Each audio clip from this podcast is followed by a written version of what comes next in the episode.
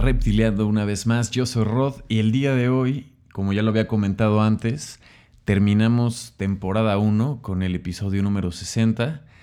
Hoy tengo un invitado muy especial, como siempre.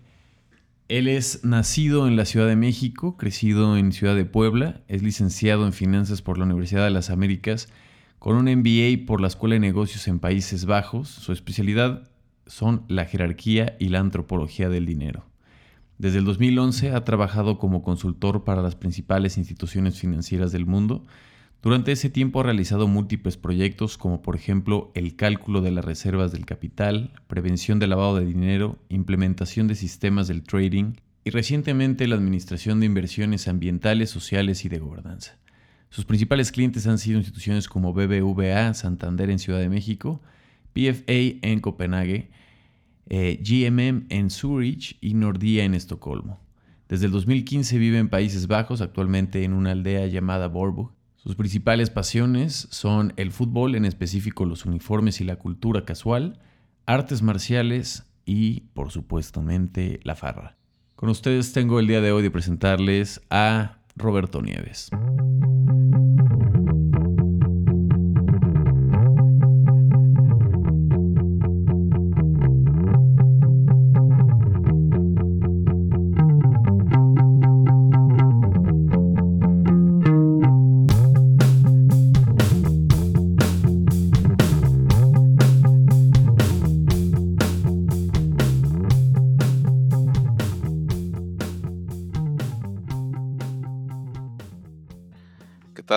Pues un gustazo estar por acá en el show Reptileando. Eh, pues gracias por la introducción y sí, este, definitivamente es un área distinta. Creo que la creatividad se manifiesta en diferentes formas y cada uno es ese, digamos, ese instrumento para convertir los sueños o las ideas en realidades. Eso me gusta. Me gustaría mucho primero comenzar con eh, cómo, cómo, tú te fuiste visualizando desde morro, digámoslo así. ¿Cómo fue tu, tu, tu infancia? ¿Qué te llamaba la atención? Este, y después nos iremos introduciendo más en el tema de lo que estás haciendo actualmente. Barro, pues yo nací en, en la Ciudad de México, y, pero realmente crecí en Puebla. Entonces, creo que desde pequeño yo siempre quise como ocupar posiciones de, liderazgo. O sea, a mí cuando me preguntaban de niño qué quería ser cuando seas grande, yo siempre dije presidente de México, porque creía que era lo más cabrón o lo más chingón que podrías llegar a ser. Y que bueno, ahora yo creo que ya no lo diría. pero, pero sí, en ese momento era como, esa siempre fue mi respuesta, ¿no? Y y creo que, creo que tuve, desde pequeño tuve como esa, desgraciadamente me crié viendo la televisión y creo que fue algo que me, influyó muchísimo como ver películas de HBO cuando yo tenía los cinco años, como que nunca hubo un filtro, un parental advisor cerca que me impidiera ver algo que yo quisiera ver. Entonces siempre fue como a los, desde muy pequeño, desde que yo estaba muy pequeño, vi películas pues de eh, Wall Street, de todas las de, mafiosos, el padrino, todo ese tipo de cosas, ¿no? Entonces yo siempre como que dije, bueno, yo quiero ser Vito Corleone, yo quiero tener como ese, ese poder o esa, o esa, tener esas ambiciones altas, ¿no? Entonces, eh, creo que eso fue algo que, que influyó en mi personalidad y también algo importante que fue, me acuerdo mucho que yo tenía muchos problemas en la escuela, como en la, primaria, porque siempre fui, digamos, me, molestaban mucho, ¿no? O sea, siempre fui como bulleado en ese aspecto. Entonces, hasta que mis papás tuvieron la, la buena, la buena este, idea de meterme como a jugar fútbol en forma, o enseñarme a jugar fútbol en forma, eso fue lo que me ayudó mucho como a tener confianza en mí mismo y empezar como a, a no ser tan, tan tímido en ese aspecto, ¿no? También una forma de sacar la energía, ¿no? O sea, de una forma de, de, desestrés y sacar como otro tipo de energía con, con, con, el deporte. Claro, claro. Entonces, particularmente eso fue exacto con, eh, con la parte del fútbol y por eso también le, guardo mucho cariño a ese deporte porque me ayudó muchísimo cuando, cuando, era, cuando era niño. Entonces sí, definitivamente es parte como de sacar el, sí, sacar la energía, ¿no? Y más cuando uno es, joven. Entonces, creo que esa, esas fueron como unas influencias positivas. También, este, creo que mis papás, bueno, no sé, mis padres somos el ejemplo de clase media, clase media, media, media, o sea, realmente siempre fue como esta, esta frontera entre, nunca, fue, nunca fuimos pobres, pero nunca fuimos ricos para, para hacer cosas de, de lujos, ¿no? Eh, sin embargo, creo que, el, creo que mis padres también algo que fue muy bueno fue que siempre me incluyeron en, en, sus negocios. Bueno, también porque no me podían dejar en la casa solo, yo creo que era una necesidad para ellos, pero nunca, siempre hubo esa, mi papá siempre anduvo, eh, anduve con él cuando él hacía algún negocio, cuando él estaba haciendo cosas. Eh, mi mamá tenía una, una, papelería que era como una, una tienda de conveniencia y bueno, básicamente yo crecí ahí desde los 5 años hasta los 15, 16.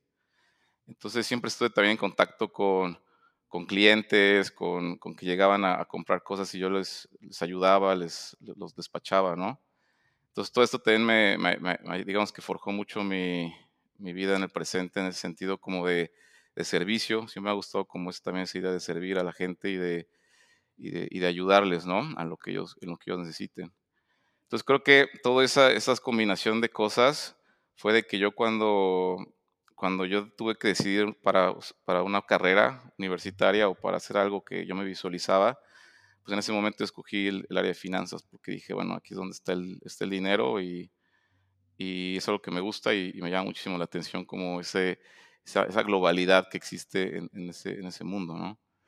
Y ahí fue claro, y, en, parte lo veías como una forma de, adquirir poder eh, o de llegar a esa riqueza? ¿O qué, es lo que más te llamaba la atención aparte del tema del dinero? Yo creo que me llama mucho la idea, me, gustaba mucho la idea de la, de la globalidad, en el sentido de la globalización. O sea, yo, también eso es importante, como que estamos hablando de que esto eran los 1990, 2000, cuando empezó México, Puebla en este caso, a tener esa globalización que veíamos en, en, tiendas, en cosas. Y, y, sobre todo fue como esa idea de, de, que es algo que es mundial, me llama mucho la atención esa idea. Me llama mucho también, como te dije antes, más que nada era ese servicio, ¿no? Como esa era, era la idea de que yo siempre que me ha gustado es ayudar por medio de, de, de, lo que yo hago a que se resuelvan cosas o ayudar a que haya un cambio, ¿no? Entonces, eh, la parte, o sea, a ver, o sea, la, la, parte del, no tanto era del, del, dinero como tal, sino era como esa, ese instrumento que yo sabía que era una, una herramienta poderosa para hacer cambio. O sea, te, te, te fuiste clavado y aparte también te, te, sentías confiado en el manejo de, pues, de los números también. Sí, fíjate que eso está chistoso porque yo nunca fui bueno en, en mates, pero como que nunca me dio miedo hacerlos tampoco. Entonces, este, creo que más como que, o sea, sí, o sea, nunca fui de estas personas que sí saben, o sea, he conocido gente que sí es brillante, que realmente es, que pueden entender cosas numéricas o ellos mismos generar pensamiento numérico de forma automática. Yo no soy así, pero sin embargo creo que el leer así como el baldor y estar haciendo cien mil veces la misma cosa, o sea, tiene su fruto, ¿no? Porque ya, o sea, cuando lo haces ¿sabes? Como que es ese mito de que la repetición te da el conocimiento y creo que es, en este tipo de cosas a mí sí soy un ejemplo que sí funciona, ¿no? Obviamente, pues no, no fue como fácil, pero... Sí, sí, sí, no. Y, sí, sí, no, el, la repetición al final también es, o sea, sí te va a ser bueno de alguna forma. Claro, y bueno, y como que manteniendo todo esto que les comento y para que sea también tu auditorio sea como identificado más con, con el tema de la creatividad, creo que también algo que, se me, que yo, creo, yo me considero es que siempre me ha gustado mucho como, como romper ese, ese molde también de, de, de alguien o que, o, que no puedes, como, ¿cómo, ¿cómo escribirlo? Como siempre me ha gustado también el hecho de buscar otras, otras alternativas, o sea, como ejemplos en el área, por ejemplo, de finanzas y tal, siempre hay como que hay cosas que ya son fundamentales, ¿no? Y, y a mí lo que me, me gustó mucho de, de, todo, digamos, de, inclusive de, de, la tesis que yo hice fue que empecé a buscar formas alternas o formas fáciles de, llegar a o de mostrar resultados o de mostrar como literatura financiera enfocada a otros, ¿cómo explicarlo? A, otros, otros fenómenos, ¿no? Entonces, dentro de mi, o sea, yo me considero, digamos, mi creativo en ese sentido, en el sentido de que creo que siempre trato de buscar un camino alterno a lo que ya, ya se ha hecho. Y hay veces que funciona y hay otras veces que, que no funciona, ¿no? Pero ese es, ese es el proceso, ¿no? sí, no, no, no. Y sabes que también cosas importantes de ese, de ese detalle es que ya sabes que hay una forma que funciona, pero tú también estás buscando otra nueva, alternativa. Sí, justo. Justo. Y por ejemplo, ahí creo que cuando, cuando estuviste en el, mismo, en Reptiliano y escuché varios, por ejemplo, a, nuestro colega Candia, Carlos Candia, él creo que también como que daba muchos ejemplos de lo que él había vivido en la universidad y que eso le había influenciado con su, con su vida después, ¿no? Con su pensamiento este, su pensamiento, digamos, de profesionista. Creo que yo también podría relacionarme con eso en, el, creo que eso fue hasta el, último semestre de que tuve que hacer la tesis y ahí fue cuando tuvimos un profesor que, que nos empezó a mostrar como la literatura financiera que existe, ¿no? O sea, de que no nada más es lo que viene en un libro, no, no es como que el libro surgió, de, surgió por sí mismo, ¿no? sino que hubo hay una, una, ciencia atrás de güeyes que están diseñando eso y que esas ideas, las que tenemos hoy, son las que son las que, o las que estamos aprendiendo hoy, son las que existen hoy, pero no son las últimas que van a existir, ¿no? Entonces, cuando yo me di cuenta que eso, que había literatura que contradecía a lo que yo veía, en un libro, porque eso era, ese libro era de hace cinco años, me di cuenta que, entendí que era un proceso de constructivismo en el cual se van construyendo y, te van mostrando lo, digamos, lo que, lo último, a lo mejor no es lo mejor, pero es lo último, o lo que ha llevado a esa, ese, ese, constructivismo de la ciencia que ha llevado al, a lo que tú ves en un libro en este momento, ¿no? Entonces eso creo que en ese sentido abrió mi mente en, ver como otros caminos, ¿no? Así como, ah, bueno, había otras ideas antes, había otras ideas que no pegaron, había unas ideas que eran distintas a las de hoy, y, y el mundo ha cambiado con base a eso. Entonces creo que eso, eso me ayudó muchísimo también como para desarrollar esa perspectiva. Sí, el cambio, aparte el cambio sigue en constante todo el tiempo, o sea, los mercados se mueven y como situaciones como ahorita en la pandemia y eso también empiezan a marcar otras direcciones. Por supuesto, por supuesto, Roda. Sí, algo que creo que es bien importante como a lo mejor como una introducción a lo que es finanzas para los, a lo mejor tu auditorio que no está muy metido en este asunto, creo que algo bien importante que, que, debemos de entender es que economía, cuando hablamos de economía, hablamos del pasado, hablamos de cosas que ya, que ya ocurrieron. Y cuando hablamos de finanzas, hablamos de lo que viene en el futuro, de especulación. Entonces, ese concepto es bien importante porque no significa que, que algo vale, lo que hoy vale una casa, ah, bueno, sí, digamos una casa, unas acciones, unos bonos, no valen por lo que valen, sino por lo que van a valer. Entonces, es una, esa es una visión fundamental que esa especulación, ese juego que existe dentro de ese misticismo que existe dentro del área financiera, creo que es algo que también es muy provocador que te hace ver como la, el mundo en una forma distinta. En el sentido de que si tú invertiste, por ejemplo, en tu educación, no fue tanto por, o fue por, o sea, eso, que pagaste hoy por tu colegiatura, eso no es lo que cuesta, es lo que cuesta porque sabes que esa especulación es lo que te va a traer después, ¿no? Porque es una, digamos, en este caso una inversión, ¿no? Entonces esa visión creo que también es bastante, sí, pues, es bastante distinta. A veces creo que muchas personas no lo, no, no, no lo consideran cuando toman decisiones. Sí, es, totalmente estar eh, pensando en la inversión que estás haciendo a, un futuro, en, diferentes campos, no solamente en tema de educación, ¿no? Salud, en todas las cosas que van viniendo, este, las ves con, un tema de inversión. Sí, sí, sí. Y, fíjate que algo que también es, interesante es que a lo mejor cuando nosotros escuchamos así de inversiones y de dinero y de cómo pensar en el futuro, a veces nos da flojera, ¿no? como que sí, bueno, yo así lo pienso. La verdad, yo, yo no, yo, yo, soy el clásico ejemplo del cazadón, ¿cómo es? El, en casa del herrero asadón de palo, ¿no? Porque, porque definitivamente yo trato de vivir el presente y de, gastarme toda mi quincena cada...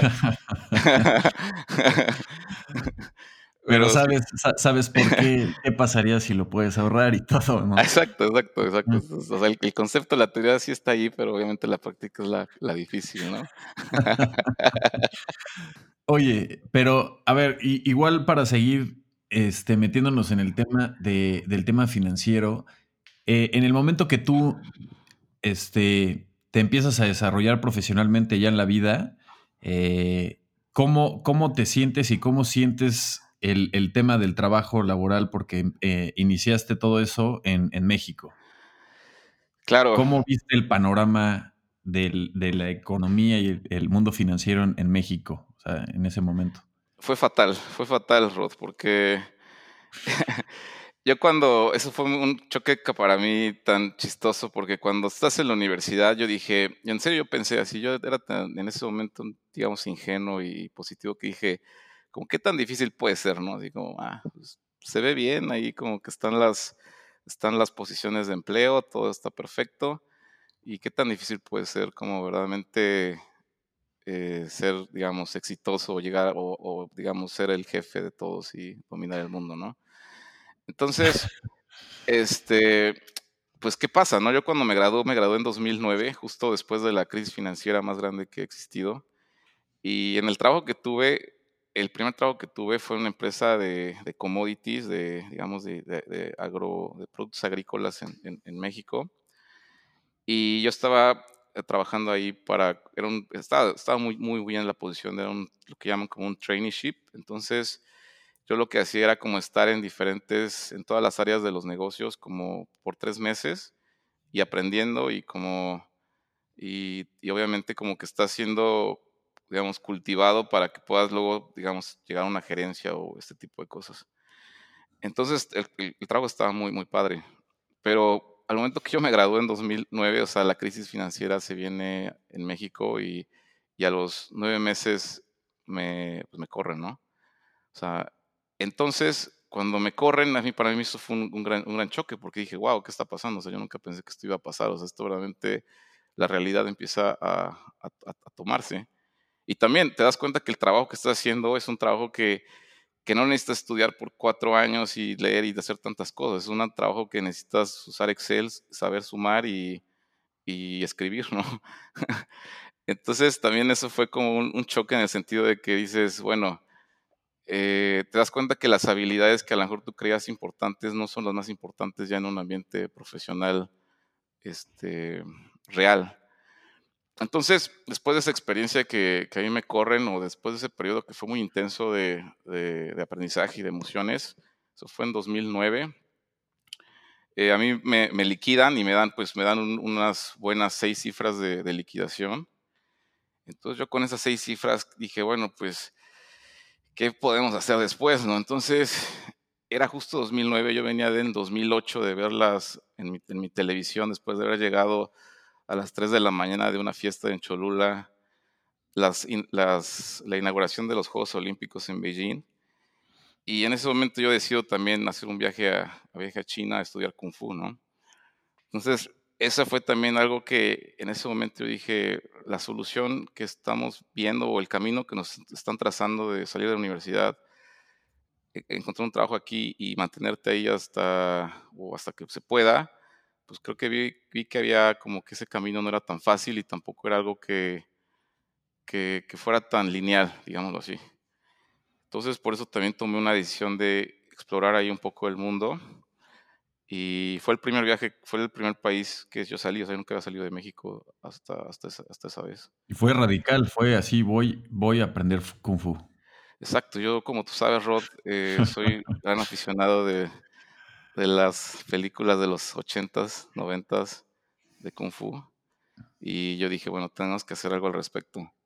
¿Cómo, cómo fue, cómo, cómo estuvo ese viaje? O sea, fue, fue literal dejar de pensar en, en, en el tema económico, financiero y estar, o sea, desconectarte un rato también.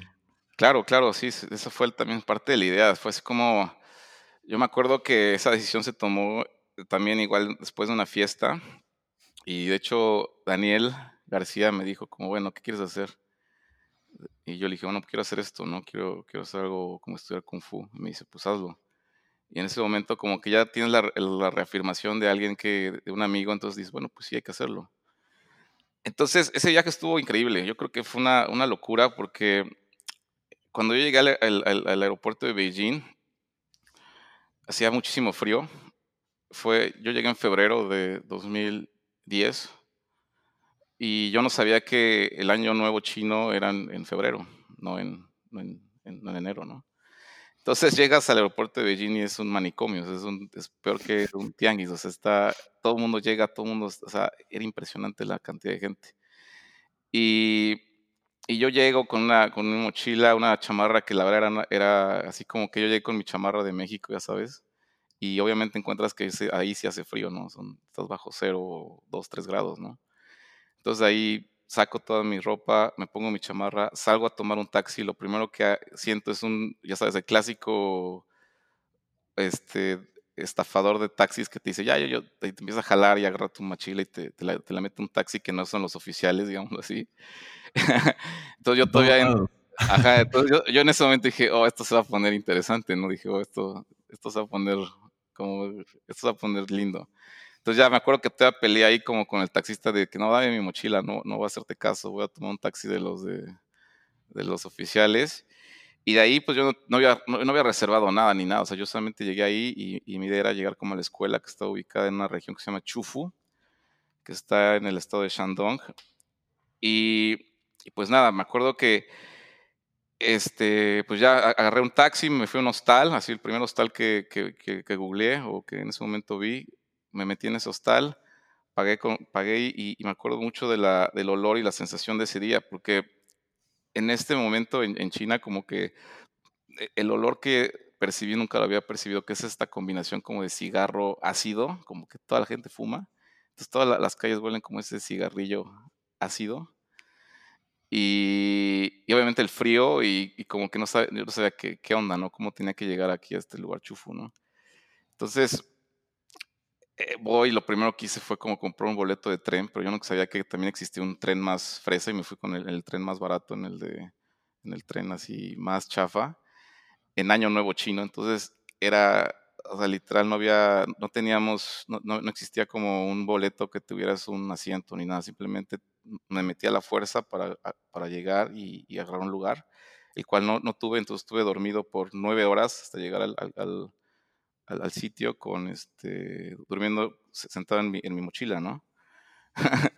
y de ahí empiezas a platicar con la gente que está a tu lado y había un, tienes, siempre tienes como estos grandes milagros de los viajes en los cuales me encontré un, a, un, a, un, tipo que, que, hablaba inglés y que también era de Chufu. Entonces él básicamente me dijo, no, pues duérmete, yo te despierto cuando lleguemos.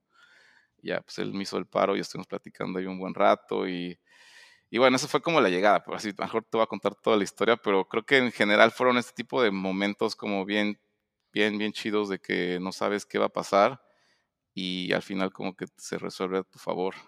¿Y cuánto tiempo fue este viaje? O sea, de, de en, en, sí, ¿cuánto tiempo estuviste allá aprendiendo? Fueron nueve meses, Rod, de nueve meses estar ahí en la, en la escuela y la rutina era levantarnos a las 7 de la mañana, era solo, era entrenar, entonces era levantar a 7 de la mañana, hacer tai chi, luego desayunábamos, luego hacíamos las formas clásicas, luego teníamos el lunch, luego hacíamos sanda, que es como un MMA, luego hacíamos eh, bagua, que es como un arte marcial ahí mezclada con un montón de misticismo bien, bien, bien loco, y ya acabamos el día a las 5 de la tarde y la cena, y así era todos los días. O sea, aplicaste la Kill Bill. La Kill Bill, exacto. Ahora, qué locura, ¿eh? Sí, sí estuvo muy chido y, y creo que, no, y también obviamente los, los, mi, mi, mi compañero de cuarto era, era, un, era un vato de Eslovaquia, el buen Merrick, que no sé si dónde esté en este momento, pero ahí estuvimos compartiendo litera por nueve meses. Y no, pues es que son ese tipo de cosas que fue como una especie también como de cárcel, ¿no? Así como que haces tu, tu grupo de personas que conoces todo de ellos y, y te, se convierten como en una familia en ese momento. que esa, esa parte ahorita de las artes marciales, sigues, sigues practicándolo. Sí, Rod, sí, estuve, bueno, no ahorita en tiempos pandémicos, pero el año pasado, bueno, hace tres años he estado practicando Jiu-Jitsu brasileño, que bueno, como tú sabrás, pues es la, es este, de Brasil y por los Gracies y todo esto. Y definitivamente es una cosa también impresionante. O sea, yo creo que sí es muy superior a las otras artes marciales porque es algo muy práctico. Es tal cual lo que hacían en Pride, ¿no? También. Exacto, Pride, sí, obviamente, pues también ese tipo también de cosas marcó también la vida, ¿no? Cuando en los 90 no existía el UFC y existía solo Pride. Y veías estas peleas legendarias de, de Gracie contra un güey que pesaba 300 kilos. Y pues era una, era una locura, ¿no? Entonces. aparte de que, eh, digo, ya, ya no existe Pride por, por el mismo tema de, que es hasta la, hasta la muerte, ¿no? Ajá, justo. Entonces, este. Pero es, es un arte marcial que está. Pues sí, es un, es un arma mortal, literal. Claro, sí, a todos. Eh, y sí, exacto. Y. Ay, es una gran, una gran disciplina. Y, tuve la fortuna de, estar. Bueno, estaba, estaba entrenando en, lo, en la Amsterdam eh, Academy, que, que es una, una escuela que es, es, muy buena porque es como, creo que también algo que me ha gustado mucho de, bueno, ahorita vamos a platicar más de, mi vida aquí en, Holanda, en Países Bajos, y creo que a lo mejor podemos abordar esto con, con este ejemplo, es de que me gustó mucho la idea de que aquí no te presionan como para hacer cosas. Entonces es un ambiente muy relajado, muy amistoso en el cual si tú tienes las ganas de hacerlo, lo haces o haces lo que puedes. Entonces no tienes como esta... En China era de que tenías que hacer como te decían y si no lo hacían, el, maestro te, con un palo te daba un, te daba un barazo y o te ponía de castigo a hacer otra cosa porque no quieres hacer eso, no, no puedes hacer eso. Entonces, eso obviamente te genera también como ese estrés, ¿no? También como que siempre tienes que estar al, en, este, generas ese estrés, ¿no? Porque obviamente tienes que estar como siempre cumpliendo las expectativas de, todos. Pero creo que en esta academia es todo lo opuesto, es como muy relajado, es como cada quien haga lo que quiera, obviamente está abierto a todos los niveles y a todas las, eh, todas las, personas, ¿no? Entonces eso también, y, te digo que podemos abordar ese tema porque es mucho de la, de la personalidad que se vive aquí, como esa, ese aspecto casual de, de enseñanza y casual de vida. Eso, eso como para, para entrar ahí, ¿cómo podrías decir que, fue el cambio de tomar tu decisión y llegar a Países Bajos? Creo que ahí sí, definitivamente fue una, una cuestión también de, de, ahí creo que va también relacionado mucho con, mi gusto por el, por el fútbol, que yo siempre también fui muy fan del Ajax de Ámsterdam cuando vivía en México. Y cuando era niño, pues veía cuando ganaron la Copa en el 94, la, la Champions. Entonces siempre fue como un sueño también como, pues, vivir esto. Y creo que no sabía, yo, yo no sabía en lo que me metía cuando vine, para ser honesto. O sea, yo no sabía, yo no me imaginaba que la cultura holandesa fuera tan distinta y tan particular a, otras partes del mundo o a lo que nos han dado los estereotipos, digamos, o que nos llegan los estereotipos en México, ¿no? O que posiblemente no conociste una persona que también venía de Países Bajos y lo viste, digamos, tranquilo lo percibes tranquilo y ya la realidad de la cultura a lo mejor es distinta a eso. Entonces, para ser honesto, yo no sabía en lo que me estaba metiendo, pero, pero me ha tratado, me, ha ido muy bien y me ha tratado muy bien este, este, estas tierras, entonces no me puedo quejar tampoco de eso. Pero ¿cómo fue, cómo fue tu, tu llegada? O sea, ¿cómo fue la llegada y también cuál fue la decisión? O sea, ¿cómo tomaste esa decisión de llegar a Países Bajos? Creo que la decisión vino de, la decisión primordial vino porque también tuve una, he tenido muchas, muchas, mucha suerte en ese aspecto. Cuando yo estaba buscando una, una escuela para hacer mi, mi maestría, eh, pues obviamente vas a estas ferias y estás como en este, te metes en este mundo de, de mercadotecnia y comercial en el cual obviamente todas las escuelas para ellos quieren que estudies con ellos por, el dinero y para que formes parte de, su, de, su, de su grupo. Y esta escuela donde yo estudié se llama Nine Rode, y en ese momento fueron a México a hacer, un, hacer una plática de sustentabilidad, ¿no? Entonces, yo no pude llegar porque estaba completamente atareado ese día de trabajo y no, llegué, pero mandé un correo al, a la persona que dio la plática y le dije, oye, ¿puedo, este, ¿me puedes mandar la presentación? La verdad me interesa mucho. Este, pues nada, no, estoy interesado en esto. Y él, y él me dijo, me respondió, me mandó las, la presentación y me dijo, oye, ¿qué crees? ¿Te interesaría venir a conocer la escuela? Y, y bueno, te pagamos el viaje, te pagamos todos los, viáticos para que vengas, conozcas la escuela y veas si te gusta o no el programa. Entonces, obviamente con eso pues ya me, compraron, porque yo llegué, o sea, cuando llegué para ver esa experiencia, pues se me hizo impresionante, ¿no? O se me hizo increíble que me habían pagado todo el viaje. Y obviamente no, eso fue una parte importante. Y otra parte fue cuando fue como la... Uh, es una escuela que solo se dedica también a negocios.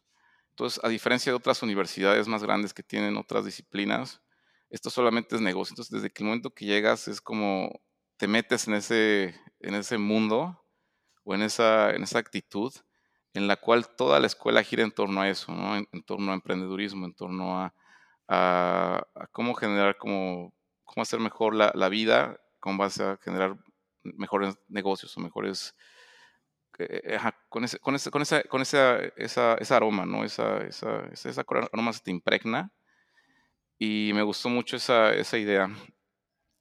Aunado de eso, también me gustó mucho la idea de como esa sencillez que tienen los holandeses para, o esa modestia que tienen para, más que ajá, modestia y también como no te quieren, no te quieren exagerar con lo que ellos te están ofreciendo.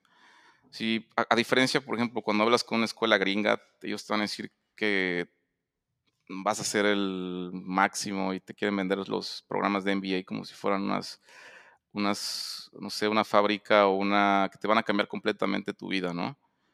En cambio, cuando llegué a Holanda me dijeron, me, me dieron esa, esa idea de que es muy real, de que no va a pasar nada que tú no has hecho antes. O sea, no vamos a inculcar algo que tú no, te, no traigas, ¿no? Simplemente te vamos a ayudar con, con conocimientos, con las, las, conexiones que tiene la escuela y de ahí pues lo que tú quieras hacer. Depende de ti. Exacto, uh -huh. depende de ti, ¿no? Y, y, eso me gustó, me gustó como esa claridad de que no quisieron como decir, ah, somos los mejores del mundo, sino esa humildad de decir, no, pues este, esto es lo que es y pues te puede ir bien, te puede ir mal, pero ya depende de ti, ¿no? Entonces, creo que sí, es algo real. muy real. Ajá. Uh -huh. Eso sí, está... justo. Uh -huh. Es algo muy real, ¿no? Como que es algo que a veces no se ve.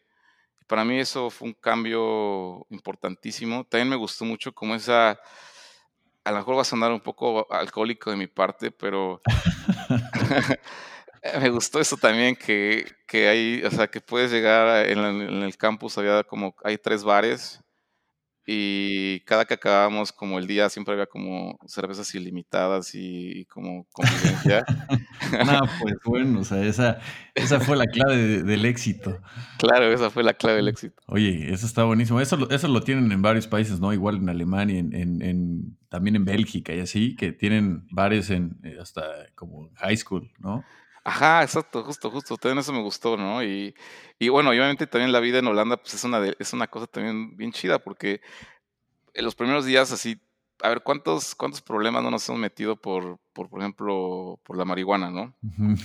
O sea, de que, qué misticismo en México que tener un, un, un, fumar marihuana, ¿no? Entonces llegas a, Holanda y pues está una persona en un, en un café haciéndose un, un churro de, de, de mota, un canuto, y ya, ¿no? Y lo está fumando en la calle tranquilamente. Eh, con, y con todo el desmadre igual, ¿no? Así como que toda esa, esa digamos, pues sí, no, es que no, no, no, sé si es libertad, no, creo que sea una palabra correcta libertad, pero más bien como, como que no, no les importa, ¿no? O sea, como que eso es parte ya de la vida y, no le dan tanta importancia a esos factores, digamos, que nosotros los categorizamos, en México son muy de tabú, de morales, de todo ese tipo de cosas, ¿no? Sí, ya lo tienen normalizado y aparte también este, lo ven como una parte, o sea, lo ven como la parte también de la vida. O sea, es como igual el, el alcohol, ¿no? Ajá, sí, ah. justo. Entonces, yo aunque no, aunque yo no fumé, por ejemplo, marihuana, me gustó eso, me gustó y dije, ah, bueno, esto es un, me gusta eso, que no existen esas, esas barreras, ¿no? Y, y, eso también me motivó, bueno, me, me, me, hizo ver como que ese era el país que, que tenía, bueno, ese país, eso, eso me gustó, esa vibra, ¿no? Y y bueno, es, también tuve partido que no sabía en lo que me metía, porque me acuerdo que esos cuatro días que yo estuve ahí viendo la universidad fueron días con sol, súper lindos, creo que no llovió ni una vez. Y yo dije, ah, bueno, pues este, el clima no está tan mal, ¿no? No sé por qué la gente se queja de eso. Pero bueno, ya la realidad claro. luego será otra, ¿no? y la adaptación de la vida, eh, o sea, de, del cambio, el choque cultural, también fue también, pues, bastante agradable para ti, ¿no? Digo, también eres una persona que te gusta experimentar, ver cosas nuevas eh, y te adaptas fácilmente. Entonces, esa, esa forma de, camuflajearte también se, no se te hizo tan difícil, ¿no? O sea, no, todo lo contrario, Rod. La verdad es que se me hizo muy difícil. Y ¿Ah, creo que aún todavía hay cosas que todavía no supero. O bueno, no, no me adapto al 100. Lo primero que, lo más difícil, Rod, que cuando uno llega a este país es, lo más cabrón es la agenda. O sea, una locura. Yo no, entendí, yo no entendí el concepto de, de tener una planeación en, tu vida. O sea, tú llegas aquí normal de México y lo primero que te dicen cuando vas a... Las tiendas no abren como en México, que están 24 horas, un Walmart, un Oxxo. Entonces, cierran a las 5, cierran a las 6. Entonces tú dices, tienes que empezar a planear tu día conforme a eso. Entonces, dices, bueno, oye, no tengo comida en el, en súper, tengo que, en el refri tengo que hacer compras, entonces sé que tengo que llegar antes de las 6. Entonces ahí en ese momento empieza tu cerebro a, cambiar y empiezas a generar como planeación en tu vida futura. Y es algo bien loco, ¿no? O sea, me acuerdo el primer día que yo no entendía cada el concepto de llegar a una reunión a tiempo, por ejemplo.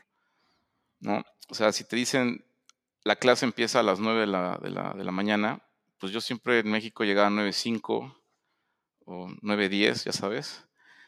Porque dices, bueno, que, que llegue el profesor y todo el mundo se sienta y se callan, empiezan el profesor empieza a hablar a las 9.15 a lo mejor. Entonces, eso es, eso es un concepto distinto, ¿no? aquí es como que la, gente llegó a 8.45 para que el profesor empiece a hablar a las 9. Entonces, esos fueron los primeros como choques que dices, hoy algo está pasando, no, no me estoy adaptando, está, está complicado. Entonces, por eso lo digo, que lo primero que yo hice fue la agenda. O sea, en el momento que yo dije, ¿qué está pasando con mi vida? No, estoy llegando todo tarde, no estoy consiguiendo lo que quiero, esto, me siento completamente perdido. Y fui a la tienda y compré una agenda, ya sabes, de estas, ya sabes, ¿no? Estas así de piel, todas así de, ruco, ¿no? Y ahí empiezas a... directorio telefónico. Hasta Ajá, exacto. Y sus, y, y sus horóscopos también. Y... Y ahí que en el momento que compré eso y empecé a apuntar así que, ok, mañana, mañana tengo una junta a las 9, entonces tengo que hacer esto, esto, esto. Entonces, en ese momento ya fue un gran cambio, ¿no? Así como que todo se empieza a arreglar en tu favor. El segundo elemento que todavía me cuesta trabajo es como la idea con la, relación con las personas, ¿no? O sea, en México estamos acostumbrados, sobre todo con el grupo de, de amigos que tenemos, que pues a lo mejor no tengo un plan, pero pues ven a mi casa y vemos la tele, nos echamos unas chelas y ya de ahí hacemos algo, ¿no? Sí, eso es como pues, normal para, para, una mente mexa, ¿no? El jangueo. Ajá, el jangueo, exacto, el concepto del jangueo. Gracias, Rod, gracias. ese concepto no existe aquí. Aquí no existe tanto ese concepto porque como todos tienen sus vidas tan agendadas, si tú le dices a un compa, oye, vamos a echarnos unas chelas hoy, te va a decir, no, ¿por qué, no me, ¿por qué me dijiste hoy? Hoy ya tengo un plan de ir con mi novia o ir con mi papá a ver algo. Entonces, si tú quieres agendar unas, echar unas chelas con esta persona, pues le tienes que decir una semana antes, vamos a echar unas chelas, ¿no? Entonces, ese también ese concepto es algo que siempre todos los mexicanos que estamos viviendo aquí, pues nos genera mucho conflicto, ¿no? Porque lo tomamos inclusive también como a mal, ¿no? Decimos, oye, pero ¿qué no me quieres ver o, o qué, no? Pero no, creo que no tiene nada que ver con eso y más es con esa planeación. Y, te metes como en esta matrix, ¿no? O sea, también cuando llegas a Holanda y empiezas a vivir, no, no tanto eres turista, sino ya empiezas así a vivir, a estudiar, a hacer cosas ya, ya en la, digamos, en, en, la, en la, matrix de aquí. Eso también es un fenómeno que, a veces todavía me genera conflicto, que llega una persona y, no puedes, como no tienes esa disponibilidad de verla cuando tú quieras, ¿no? Tienes, que empezar a tú también entrar en ese en ese, en ese mundo de las, de las citas y de, las, y de los planes, ¿no? Entonces, eso definitivamente es algo que también este, influye mucho, ¿no?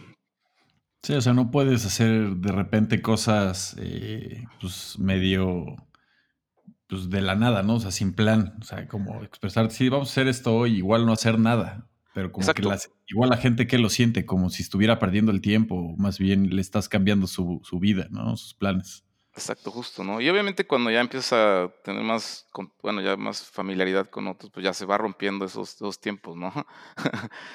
Pero de todos modos sigue siendo esa, ese concepto, ¿no? De, de, de, las citas y los planes. Y bueno, obviamente las más básicas, creo que ya las, esas sí las he superado, que son el clima y la comida, era lo que todo el mundo siempre se queja pero eso creo que ya se han superado con el tiempo y espero que lo otro también ya se, se empiece a normalizar. Y el idioma también, pues cada vez creo que entiendo un poco más y ya, también esa barrera se va, se va quitando. Pero el, fin de cuentas, pues sí, sí es, sí es un país que te, que te, ha, dado, te ha brindado mucho y, has estado ya bastante tiempo, ¿no? O sea, ya llevas, ¿qué? Más, casi más de cinco años en, en, en Países Sí, sí, creo que ya vamos a cumplir cinco años el, este año, 2021.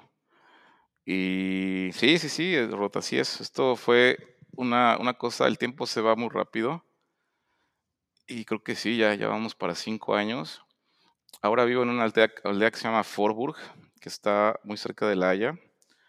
Y esta aldea pues está, está muy bien. O sea, aquí está toda verdecita, toda, toda pintoresca. Y y bueno, ahorita con el corona, pues ha perdido como ese glamour de los. Tiene unos congales también aquí cerca, que también se, se, ponían buenos antes de, la cuarentena, ¿no? claro. Oye, ¿qué, qué aparte de, de, o sea, del día a día de trabajar y todo eso, qué otras cosas este, usualmente este, haces en, en tu semana, digamos? Eh, sí, sí, Roce. ¿Pre-corona o, o post-corona? Pre-corona, ajá. Pre-corona era otra vida. O sea, es impresionante también cómo ha cambiado la, mi vida después de, toda esta cuarentena, ¿no? Eh, Pre-corona, mi, mi, rutina empezaba a las. Me levantaba a las 6 de la mañana y tenía yo que viajar como a diferentes clientes.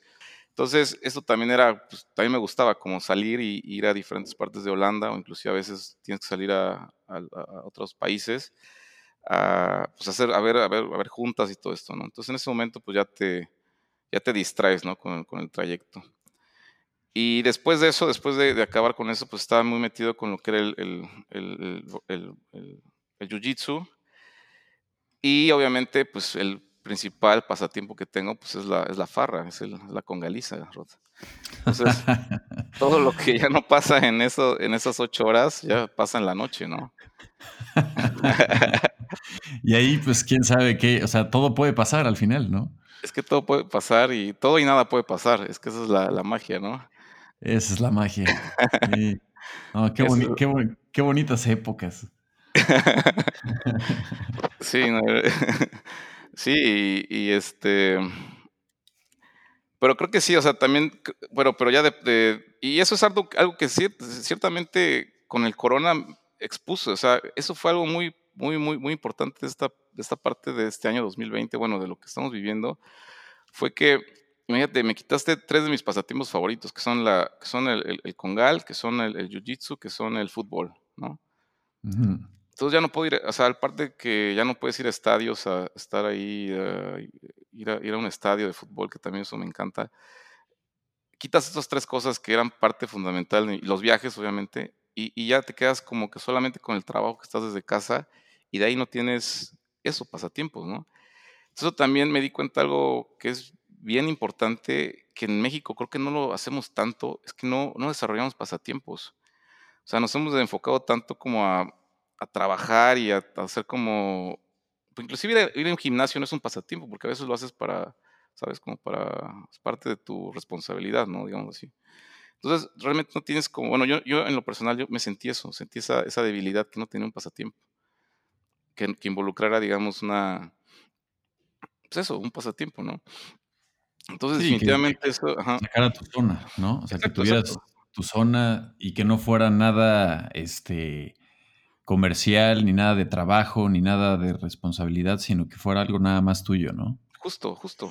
Eso es precisamente lo que detecté, ¿no? Porque obviamente sí, te puede- me puedo poner a leer un libro, pero son libros que a lo mejor vienen con lo mismo, vienen cosas de mi carrera o vienen o novelas que me gustan, pero a veces que no quieres ni siquiera hacer eso, quieres simplemente hacer otra cosa, ¿no? Entonces, definitivamente sí, eso, y ahí estoy abierto a sugerencias de, de qué es lo que voy a hacer. Y ese es uno de mis propósitos para este año, ¿no? Encontrar ese, sí, encontrar ese balance y cosas que, que no tengan que ver con, o sea, verdaderamente pasar un buen tiempo con los recursos limitados que se tienen, ¿no? Claro, digo, el te- eh, y el tema, el del el tema de contacto social, pues es como Sí, de las cosas que, que en realidad más, más extrañan, ¿no? Porque por más que puedas estar platicando y utilizando los recursos que tenemos ahorita como Zoom o, o- WhatsApp o lo que sea, pues el tema de, de platicar realmente con alguien en, en vivo, estar ahí y saber qué está pasando con, con- con amigos, con familia y demás, pues es como cuando te lo quitan, este, pues sí se siente bien, bien diferente la vida. definitivamente, Ruth. Creo que hemos sido, o sea, tenemos la, también tenemos el privilegio nosotros que siempre hemos estado rodeados de, de- de personas que nos que queremos. Entonces sí, sí es definitivamente eso es un reto, ¿no? Como cómo interactúas con estas personas si no es físicamente, Claro. ¿no? Y, y pues sí, eso- esa es la, esa es la, la- ahorita el- la situación, el reto. Y, ahor- y ahorita qué, este, digo, eh, el, el tema de, de- de la pandemia y todo, pero ¿qué, qué, qué estás desarrollando? O sea, ¿cómo se está pasando tu vida ahora? O sea, ¿cómo Tengo ha cambiado cosas, Rod. Sí, no. Gracias por la pregunta, Rod. Pues he descubierto muchos pasatiempos como es, el, es la inge- in- ingestión de whisky. No, no, bueno, eso es una broma. Este, no, estoy, quiero desarrollar algo con, exactamente con eso que estabas comentando de, cuando entra lo de la creatividad. Y eso es algo que, me, gustaría como platicar también un momento, ¿no? Quisiera platicar también de, toda la, parte del fútbol que, me, ha gustado mucho de, de venir a Europa y de todo lo que es como este, esta moda casual que le llaman aquí, ¿no? Que es como este, esta moda entre hooligan, que eres como estos grupos son de hooligans, pero que se visten con, con ropa cara, ¿no? Y creo que yo soy, yo lo que quiero, me gustaría desarrollar o algo que estoy desarrollando en mi tiempo libre es quiero desarrollar una, una- una marca o una, una, una agencia o algo que nos ayude a desarrollar uniformes de, de fútbol que sean como más, más bonitos. Y creo que es algo que siempre me ha gustado, o sea, desde, lo intenté hacer en, en México cuando estaba estudiando en la universidad, pero creo que no le metí tanta, tanta energía. Lo hice como para ganar también un poco de dinero. Este, me puse a diseñar uniformes para los equipos que jugaban en la, universidad, pero no, no pegó muy bien ahí la, empresa. Pero creo que eso me gustaría des- desarrollarlo a un nivel un poco más, más pro. Y es algo que sí, definitivamente he estado investigando y he estado leyendo mucho al respecto para tener como esa, esa apertura. Me he juntado con amigos que también tienen la misma curiosidad y creo que estamos, la idea es desarrollar algo así.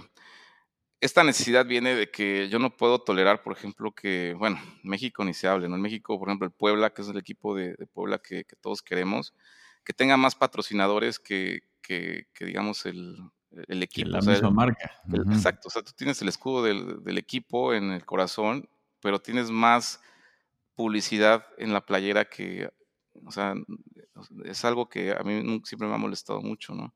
Entonces quisiera como hacer algo al respecto y creo que muchas de las personas que las que he platicado tienen la misma, la misma inquietud. Y, y bueno, obviamente si ves los, lo que ha sacado Nike, Adidas, todas estas grandes marcas con grandes equipos como Manchester United, Paris Saint Germain, pues la verdad es que son uniformes muy pobres. Entonces, sí me gustaría como hacer algo al respecto y, y verdaderamente generar una, una, una un diseños que verdaderamente marquen más como esa, esa tradición y esa importancia que tiene el fútbol en, en el mundo. ¿Y es más que nada como para, para streetwear o algo así? ¿O es, o, o lo estás, lo quieres meter más literal que sea el uniforme? queremos hacer como, la, la primera tirada es que sea más streetwear al principio, Ujú, pero sí quisiéramos tener como equipos que pudieran usar nuestros diseños. Entonces, creo que el mercado, eh, algo que también es, me ha gustado mucho vivir en Europa es eso, es es, como ese, es impresionante que, por ejemplo, aquí en mi aldea de Forburg tenemos un equipo, ¿ok? Que, juega en cuarta división de, Holanda, ¿no? Y ese equipo de cuarta división tiene su microestadio, tiene su afición, tiene su tradición que inició en 1903. Y el, mismo equipo se ha mantenido por más de 100 años y siguen, siguen jugando, siguen perdiendo y, tienen como ese legado, ¿no? Y, y, eso me gusta mucho, como que se me hace algo muy, no sé, se me hace algo muy, muy genuino y es algo como culturalmente también muy fuerte que creo que me, me, identifico con esa, con esa vibra, me gusta mucho como esa, esa vibra que, ese, ese, digamos, orgullo que tienen por decir, ah, bueno, vivo en esta aldea y, y esto es de mi aldea, ¿no? Y esa es como mi aldea contra la otra aldea. Entonces, creo que se me hace muy divertido y me gustaría como empezar por ahí, empezar con estos equipos pequeños y tratar de generarles propuestas para, para que ellos puedan como adoptar este tipo de cosas. Eso es una de las, de las ideas que ahorita en mi, en mi pandemia time, mi tiempo pandémico, he estado invirtiendo tiempo y, y hablando con personas al respecto, cómo podemos capitalizar estas ideas. Está increíble. Sí, Rod, así es esto. Y bueno, obviamente en el trabajo también hay muchas cosas nuevas que han salido, pero bueno, esas son cosas más del día a día. Y, de, y del tema de, de trabajo, ¿cómo te, cómo te sientes ahorita sí con el, con el tema de cómo, cómo seguir resolviendo las, o sea, seguir siendo productivo, seguir resolviendo cosas sin las mismas, sin la misma normalidad? Sí, ha sido un, ha sido un reto, ha sido un reto, Rod. Aparte, yo creo que parte de mi trabajo como consultor es también la parte psicológica.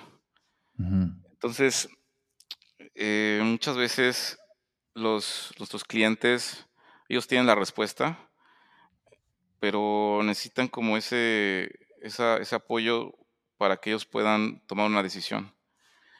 Entonces, he estado desde México, eso también aplica en México. Muchas veces el cliente solamente te, quiere para que, para alguien que él pueda platicar con, básicamente. O sea, estás hablando que muchas veces están un poco solos y necesitan alguien con quien hablar.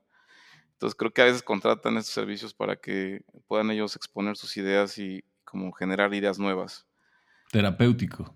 Es un poco terapéutico, sí, lo he detectado y es algo que no es oficial, o sea, obviamente te, lo estoy diciendo para el auditorio y para ti en confianza, ¿no?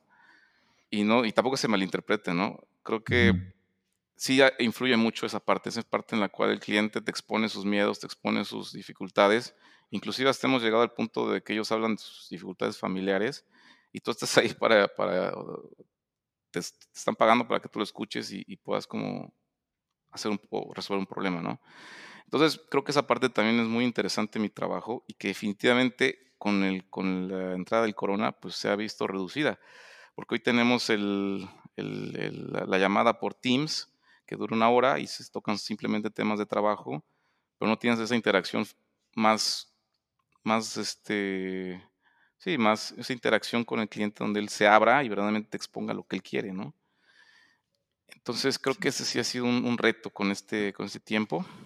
Sí, que incluso hasta el lenguaje corporal siempre te dice muchísimas cosas, ¿no? Claro, estás en una junta, ¿no? O sea, el lenguaje corporal, miradas, este, eh, incluso el tono de voz es muy diferente si lo estás llevando en una llamada de Zoom que, en, vivo, ¿no? O sea, todas esas cosas te van diciendo este, diferentes insights de lo que necesita, quiere el cliente y, de lo como tú también lo puedes responder para ayudarlo, ¿no? Definitivamente, Rod. Creo que algo también que está, ha estado muy, muy chido de esta experiencia de trabajar aquí en Europa es la diversidad cultural que he tenido con diferentes clientes, ¿no? Entonces he tenido clientes en, este, aquí en Holanda, en, los países de Escandinavia y, en Inglaterra también. Entonces, definitivamente te das cuenta también de eso, cómo son diferentes a pesar de que todos están, digamos, muy cerca. cerca imagínate, es como México es muy grande, entonces si tú platicas con alguien de no sé, de Tamaulipas, con alguien de Mérida, a lo mejor son distintos, pero comparten muchísimas cosas, ¿no? Creo que aquí, a pesar de que están más juntos, son muy distintos en ese aspecto. Y sí me he dado cuenta de esa interacción y de cómo tienen diferentes motivaciones y diferentes triggers, o no, diferentes, ¿cómo se dice? Como percusores de su personalidad. Órale. Entonces, es algo bien interesante, ¿no? Eh, cuando los clientes holandeses definitivamente usan, son mucho más, este, les gusta mucho hablar, mucho, mucho el consenso y todos tienen que estar de acuerdo para que se tome una decisión. Mientras que a lo mejor un, cliente que es en, Inglaterra, esto es una, una, estructura un poco más jerárquica en la cual un jefe toma la decisión por, por el grupo, ¿no? Entonces, eso se nota en las juntas, se nota en la vibra de las, de las reuniones, ¿no? Eh, es muchísimo más relajada una, una, reunión aquí en Holanda que una, una, una, junta con un cliente en, en, Londres. Entonces, ese tipo de cosas, a pesar de que se viven mejor en, vivo, definitivamente, ¿no? Eso es, eso es, es seguro. Y, y, se generan lazos también, ¿no? Al final del día, el trabajo, pues, es el trabajo, pero también es una forma de, de conocer gente y de, y de interactuar con tu, con tu, con tu, con tu sociedad, con, con lo que quieres, ¿no? Entonces, definitivamente eso ha sido un reto para estando con el, con el corona. Sí, caray. Es, es, buen momento para preguntarte eh, ¿cuál, cuál podrías decir que ha sido como un, uno de los lemas o influencias eh, que, que, te ha permitido llevar tu vida como la has llevado? ¿O algo que recuerdes realmente que valores mucho, este, sobre todo no, no, no, no para el tema del trabajo, sino como más bien para el tema de cómo llevas tu vida y que te ha servido desde, desde que lo escuchaste o te lo enseñaron este, hasta la fecha? Mm, buena pregunta, Ruth. Creo que ha sido más como... No creo que haya sido una, una, persona o una, una, frase o un libro. Creo que ha sido como eh, las eh, como una experiencia que he tenido yo también en, el... Eh, yo creo que algo también que es importante recalcar, yo creo que fue mucho esta, esta idea de que yo tuve la fortuna de siempre estar como en, digamos, a cierto punto en dos mundos, ¿no?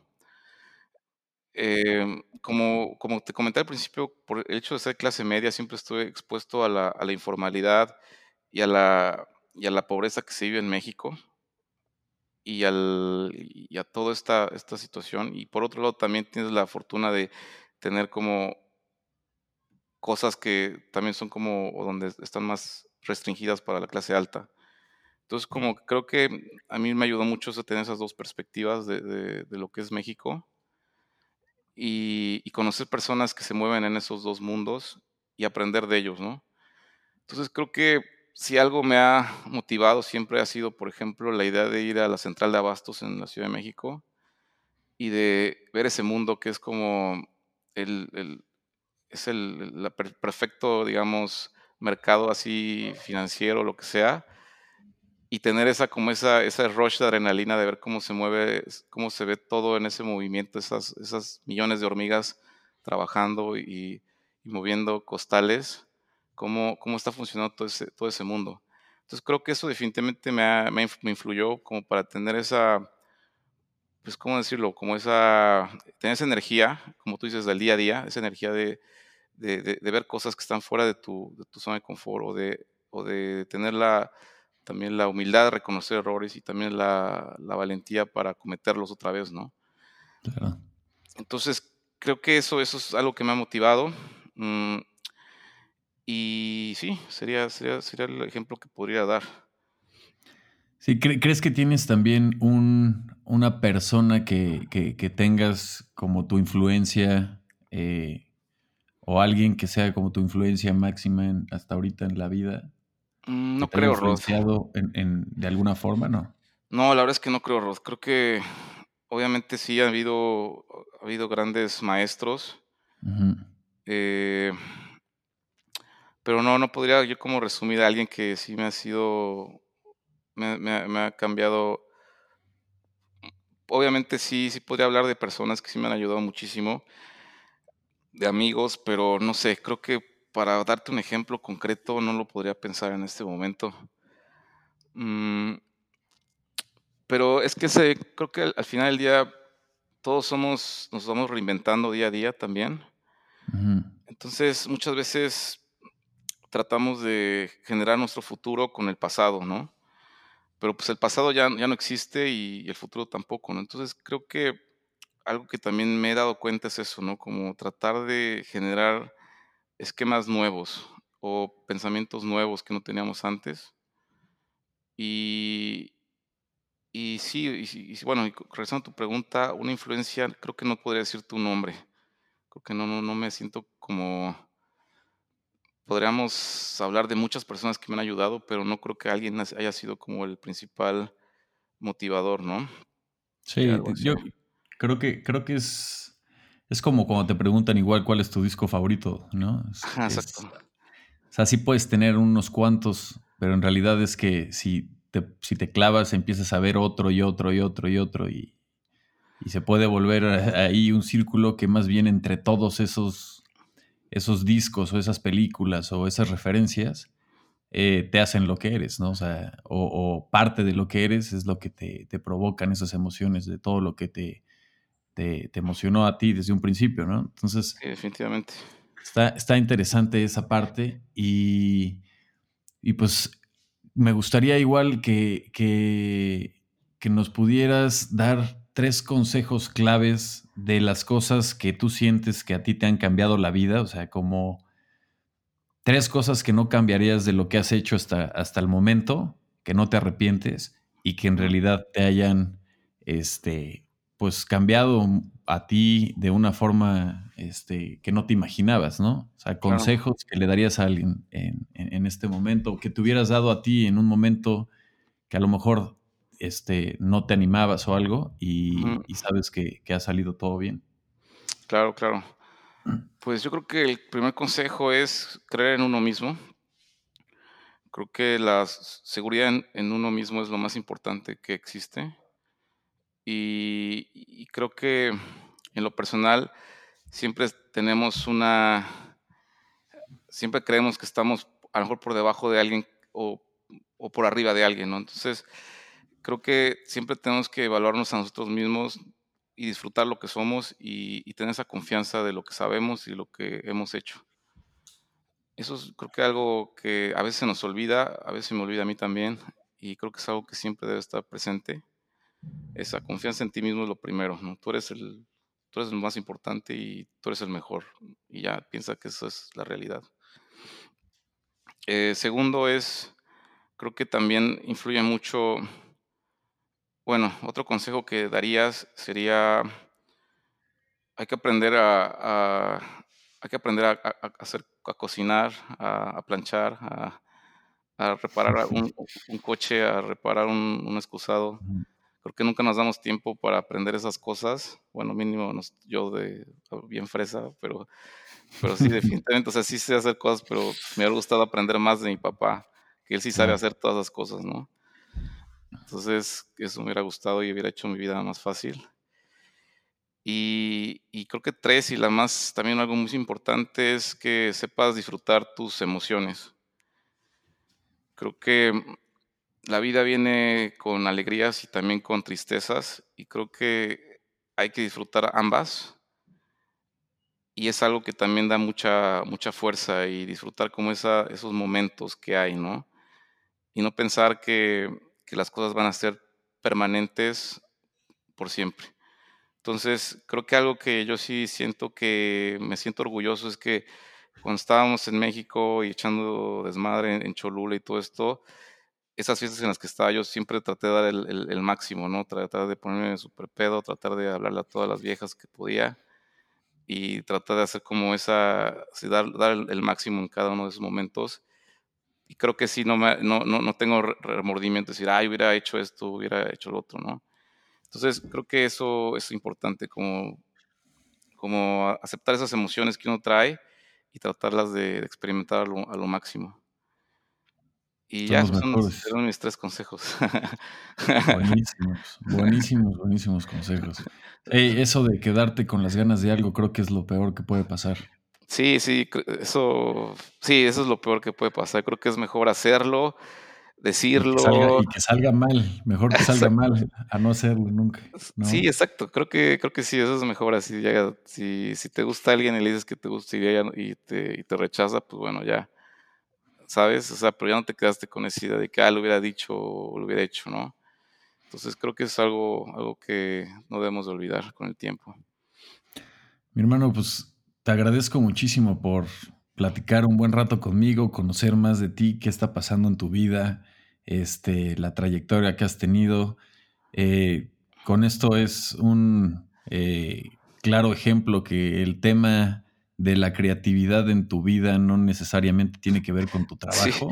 Creo que no, no contesté las preguntas iniciales, Rod, perdón. No, no, no, no, es, un claro ejemplo tu, la, trayectoria que traes de vida y la forma en la que has, eh, has vivido con esa espontaneidad de hacer lo que realmente quieres sin importar qué vaya a pasar. Creo que es un claro ejemplo de, de que el tema de, por ser un financiero no te tienes que realmente comportar como es el cliché de un financiero, ¿no? Entonces, creo que eso es algo que, que, me gusta mucho de, de, tu amistad y de, conocerte. Y pues e, e, esa es, es, realmente la vida, ¿no? O sea, el, el, experimentar, el ser espontáneo, el, el, vivirla, es, creo que es lo más importante de todo esto. Y me da muchísimo gusto que, pues todos los logros que has tenido, lo que sigues haciendo, lo sigues logrando. Y pues tú sabes que, en esto, este, aquí estamos este, para, pues para colaborar y eso, y ya sabes que te puedo apoyar en algo de que sea de diseño o cualquier otra cosa, mi hermano, aquí estamos. Oh, excelente, Rod, muchas gracias por eso. Y igualmente aquí tienes tu casa cuando viajes por aquí después de la pandemia. Aquí tienes tu, tu, jaula y aquí tienes el estanque el estanque reptiliano. Y bueno, pues muchas gracias por el espacio y un saludo a todo tu auditorio.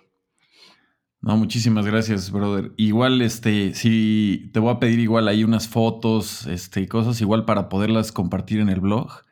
Oh, y que te conozcan en, persona y que conozcan varias de las actividades que estás haciendo, incluso dejar ahí tu correo si quisieras que alguien te quiera contactar como para algún tema de trabajo o algún tema nada más de, querer platicar más contigo, este, dejar ahí también tus datos, ¿no? Excelente, Rod, muchas gracias. Qué increíble cierre de temporada con Roberto Nieves, episodio número 60. Eh, me dio mucho gusto platicar con él, aparte de que ya tenía un buen rato que no nos veíamos, prácticamente yo creo que unos, híjole, yo creo que unos 3, 4 años a lo mejor. Y pues estuvo bastante interesante saber muchas cosas de él, de las cuales no estaba yo este, con ese dato. Y también, pues tengo varias experiencias con, con el buen Nieves, de las que me voy a reír, me voy a acordar toda la vida. Entonces, le agradezco muchísimo por darse el tiempo. Eh, si quieren conocer más de él o platicar, seguir platicando con él, pueden eh, buscarlo en Instagram como el-puro-bajo YOLO TL, YOLOTL. Así está en Instagram y de todas formas todo esto lo dejaré en el blog del podcast en Reptiliando. Su correo es gmail.com También por si quieren seguir eh, cotorreando con él. A mí me encantaría tener más tarde también un segundo episodio con él para platicar más claro de temas financieros también y varias cosas de las que él es muy bueno. Este fue un episodio para cerrar la temporada y me gustaba hablar de su trayectoria y eso fue lo que nos dio. Aparte de todo el tema biográfico, platicar un poquito más de cómo se sentía, cómo se siente con el tema de pandemia y todas estas cosas que han ido pasando en este, en, este último año completo. Y pues bueno, como ya se los había comentado, este es el cierre de temporada, temporada número uno con el episodio número 60. Cerramos con Roberto Nieves y les agradezco por estar al tanto del el programa Reptiliando. Vamos a empezar temporada número 2 próxima semana. Viene igual con creativos de todos los nichos y con episodios especiales para platicar algunos temas este, ya específicos. Entonces, pues bueno, no lo duden más, ya saben dónde está todo, eh, eh, que sería reptiliando.com. Ahí pueden encontrar, aparte de las redes sociales, a donde se está distribuyendo también la parte del podcast, que lo pueden encontrar básicamente en cualquier plataforma de podcast. Y pues iremos avanzando también para temporada número 2 de Reptiliando. Y vienen cosas nuevas y vienen muchas cosas que Yo creo que les va a interesar. Una vez más, gracias a Roberto Nieves por cerrar temporada número uno y nos vemos en la próxima. Gracias, bye bye.